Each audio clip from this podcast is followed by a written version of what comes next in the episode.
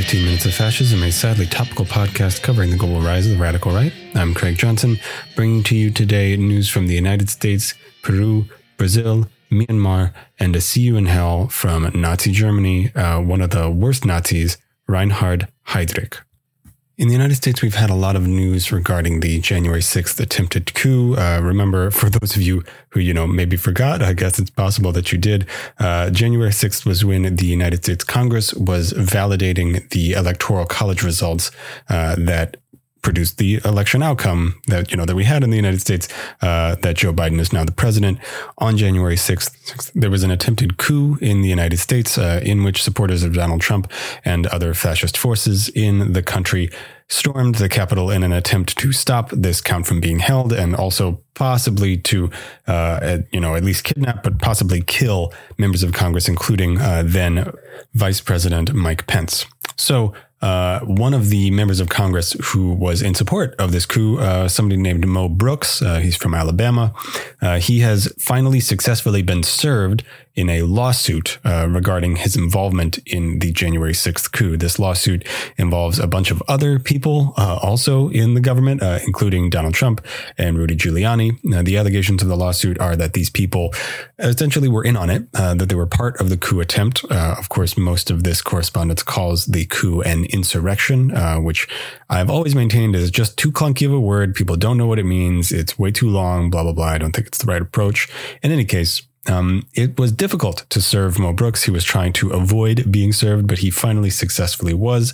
Uh, this means that finally a majority of the, you know, sitting members of Congress and members of government who were involved in organizing the January 6th coup uh, have been served by this lawsuit. So it can go through and we're going to possibly discover a lot more about these events uh, afterwards. The New York Times is reporting that the attempted coup has uh, finally been evaluated fully uh, by several intelligence branches of the United States, uh, but that this report is pretty lackluster currently. Uh, the report shows that federal agencies, you know, this is from the FBI and the CIA to the uh, Capitol Police Department to the Washington, D.C. Municipal Police, uh, they knew about the threats posed by the uh, coming attempted coup. Uh, they knew about correspondence amongst fascist groups. They knew about the rally that Donald Trump and his supporters were going to hold outside of Congress. They knew about what the plans were, um, but that, that they failed to prepare and coordinate about exactly what this danger meant, uh, exactly the reality of this danger posed uh, to the United States and to the continuation of democracy in this country. Uh, it's a pretty piss poor account of events, honestly. It's deeply inadequate and goes way out of its way to avoid any sort of um, well, holding Donald Trump's feet to the fire uh, or holding any other uh, right wing members of government responsible for their behavior. Uh, however, again, this is mounting pressure on the right and especially on uh, like sitting normative Republicans to recognize uh, that their fellow Republicans were involved in this coup, that they supported it, that they accepted it. As I record this on Wednesday, January 9th, we are still counting uh, election votes uh, in Peru. Uh, Peru is seeing a presidential election between a leftist candidate, Castillo, and a right wing candidate and the daughter of Peru's most recent dictator. Uh, her name is Keiko Fujimori.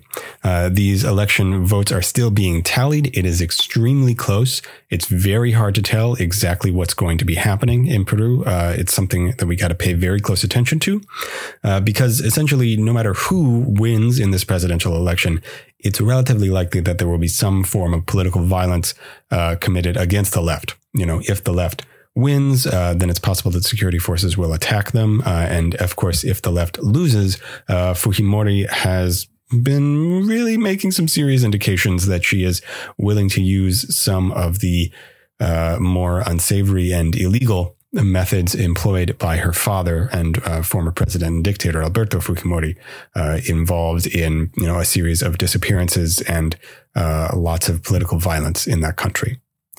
Additionally, we have reporting from O Globo, which is a newspaper in Brazil. So it's in Portuguese. Uh, if you need a translation, you'll have to find it somewhere else. Um, that Bolsonaro's former health minister, a man named Pazuello, um, uh, has uh, retired. Uh, Pazuello was an ally of Bolsonaro and also a former member of Brazil's army, uh, like you know the the military branch, the army. Uh, also a member of it during the former military government in Brazil. And so that's why he was this Bolsonaro ally. Uh, he was appointed to the health ministry uh, during the COVID 19 pandemic, uh, a very important post, but, you know, arguably not one that he was probably uh, relishing being saddled with. Uh, and yes, he retired last week.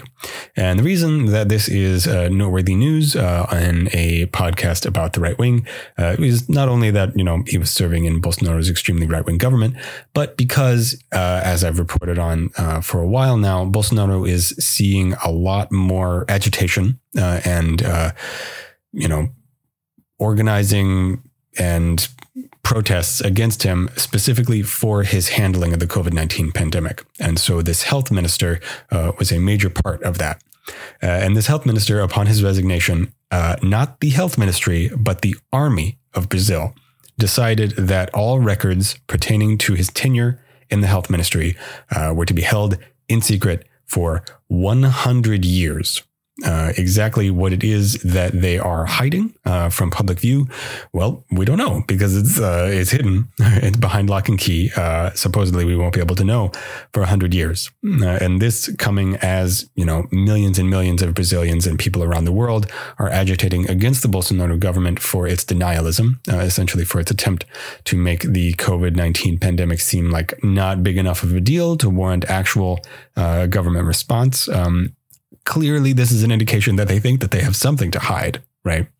Um, I would suspect uh, that these records will be read a lot sooner than the 22nd century, um, but whether or not they'll be read soon enough to uh, produce any kind of justice or criminal case uh, against Bolsonaro or Pazuello uh, remains to be seen. Finally, in Myanmar, we have reporting from The Guardian that uh, violence, uh, political violence, uh, specifically political violence against journalists, uh, has been continuing and even increasing uh, as the coup, uh, the military government in that country continues to intensify, solidify, and really dig in its heels uh, there has been increasing violence against journalists uh, and attacks and clashes with anti-government forces, uh, some of which uh, pre-existed the military government's takeover uh, earlier this year, and some of which are sort of new freedom fighters, people trying to restore a really new fledgling democracy in that country. Uh, the coup government has also brought back a lot of military powers and provisions, uh, including press censorship, uh, and a like you know a limited board of government approved uh, members of the press and uh, information sources. So unfortunately, it does not look as if the military government, the right wing military government in Myanmar, uh, will be going anywhere anytime soon. And finally, closing out this episode with See You in Hell, a segment celebrating the deaths of prominent right wing figures in history. This week, we've got one of the worst Nazis, possibly the second worst Nazi uh, after Adolf Hitler, uh, Reinhard Heydrich. Uh, Heydrich was born in Germany uh, in 1904. Uh, he was the son of a prominent opera singer, uh, had a relatively well off middle class childhood, uh, was relatively successful in school, uh, a prominent athlete. He did face some bullying because of allegations of his family's Jewish ancestry. Uh, Heydrich is, well, phenotypically, his appearance is the sort of like Aryan ideal. He's very tall. He's got a strong jaw. Uh, he looks very masculine. Uh, this is the sort of uh, image that Heydrich presented uh, as he became a Nazi, but you know more on that later. Uh, music was also a very important part of Heydrich's life, uh, given, of course, his father's profession, and remained so until his death. Heydrich was part of an anti-communist uh, violence push uh, against, uh, you know, attempted communist and socialist organizing after World War II, because, you know, of course, uh, being born in 1904, he was way too young uh, to serve in World War I, uh, unlike most of the other prominent Nazis that I have talked to you about so far. Uh, so Heydrich, as a teenager, was involved in this anti-communist violence. He joined a Freikorps organization, uh, an organization of independent right-wing German paramilitaries uh, attempting to stop uh, the left's power from growing in their country. Uh, after the conclusion of World War I and the end of the German Empire and the uh, establishment of what we now call the Weimar Republic, um, Heydrich joined the Navy. He joined the German Navy uh, and did ver- did fairly well, uh, but was eventually discharged, uh, not for any military behavior, but essentially for lying. he was discharged for being engaged to two women at the same time. Uh, he did eventually marry one of those women, uh, and she and her family were big early Nazi supporters. And so you can guess where uh, Heydrich took his military prowess and training uh, immediately after his discharge from the Navy. Yes, he joined the Nazi Party.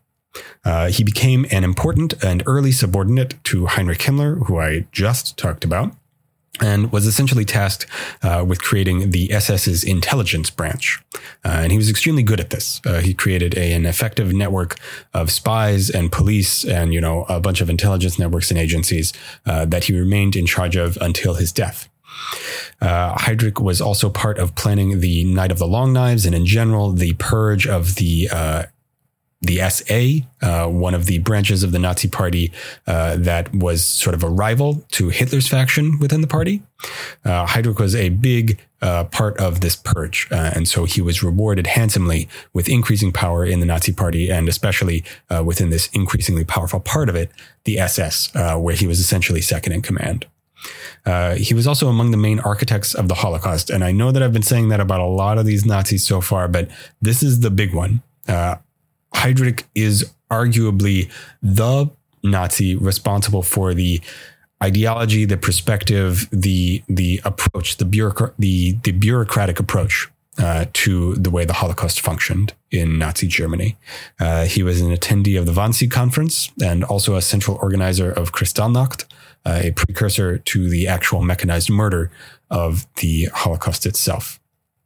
Additionally, uh, in addition to uh, all of these other things that Heydrich was doing, uh, in 1941, uh, he was appointed to command uh, what was then occupied Czechia, the Czech Republic, uh, especially Prague, which he ruled with an iron fist. He, on his first day, he had many, many, many prisoners and political dissidents murdered by the government, earning him the nickname the Hangman uh, Heydrich was essentially one of the hardest, uh, most evil, and successful of all of the most prominent Nazis. And it's possible that the reason that you haven't heard about him and the reason that he uh, didn't get to make it to be on trial at Nuremberg uh, was because that da, da, da, uh, he actually got killed during the war. Uh, he's one of the one of the Nazis who uh, the anti-Nazi partisans uh, were able to kill.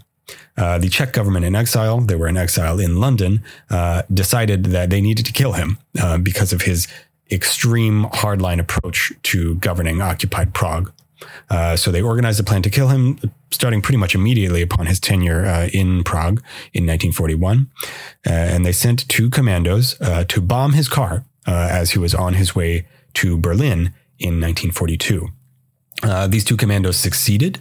Uh, the bomb did go off. Uh, Heydrich did not die immediately. Uh, however, he was severely injured. Uh, he was taken to hospital uh, where surgery was performed successfully on him, um, but he did not receive what were apparently extremely necessary experimental antibiotics. and so he died of sepsis, that is from essentially infection, um, on This Week in History, June 4th, 1942.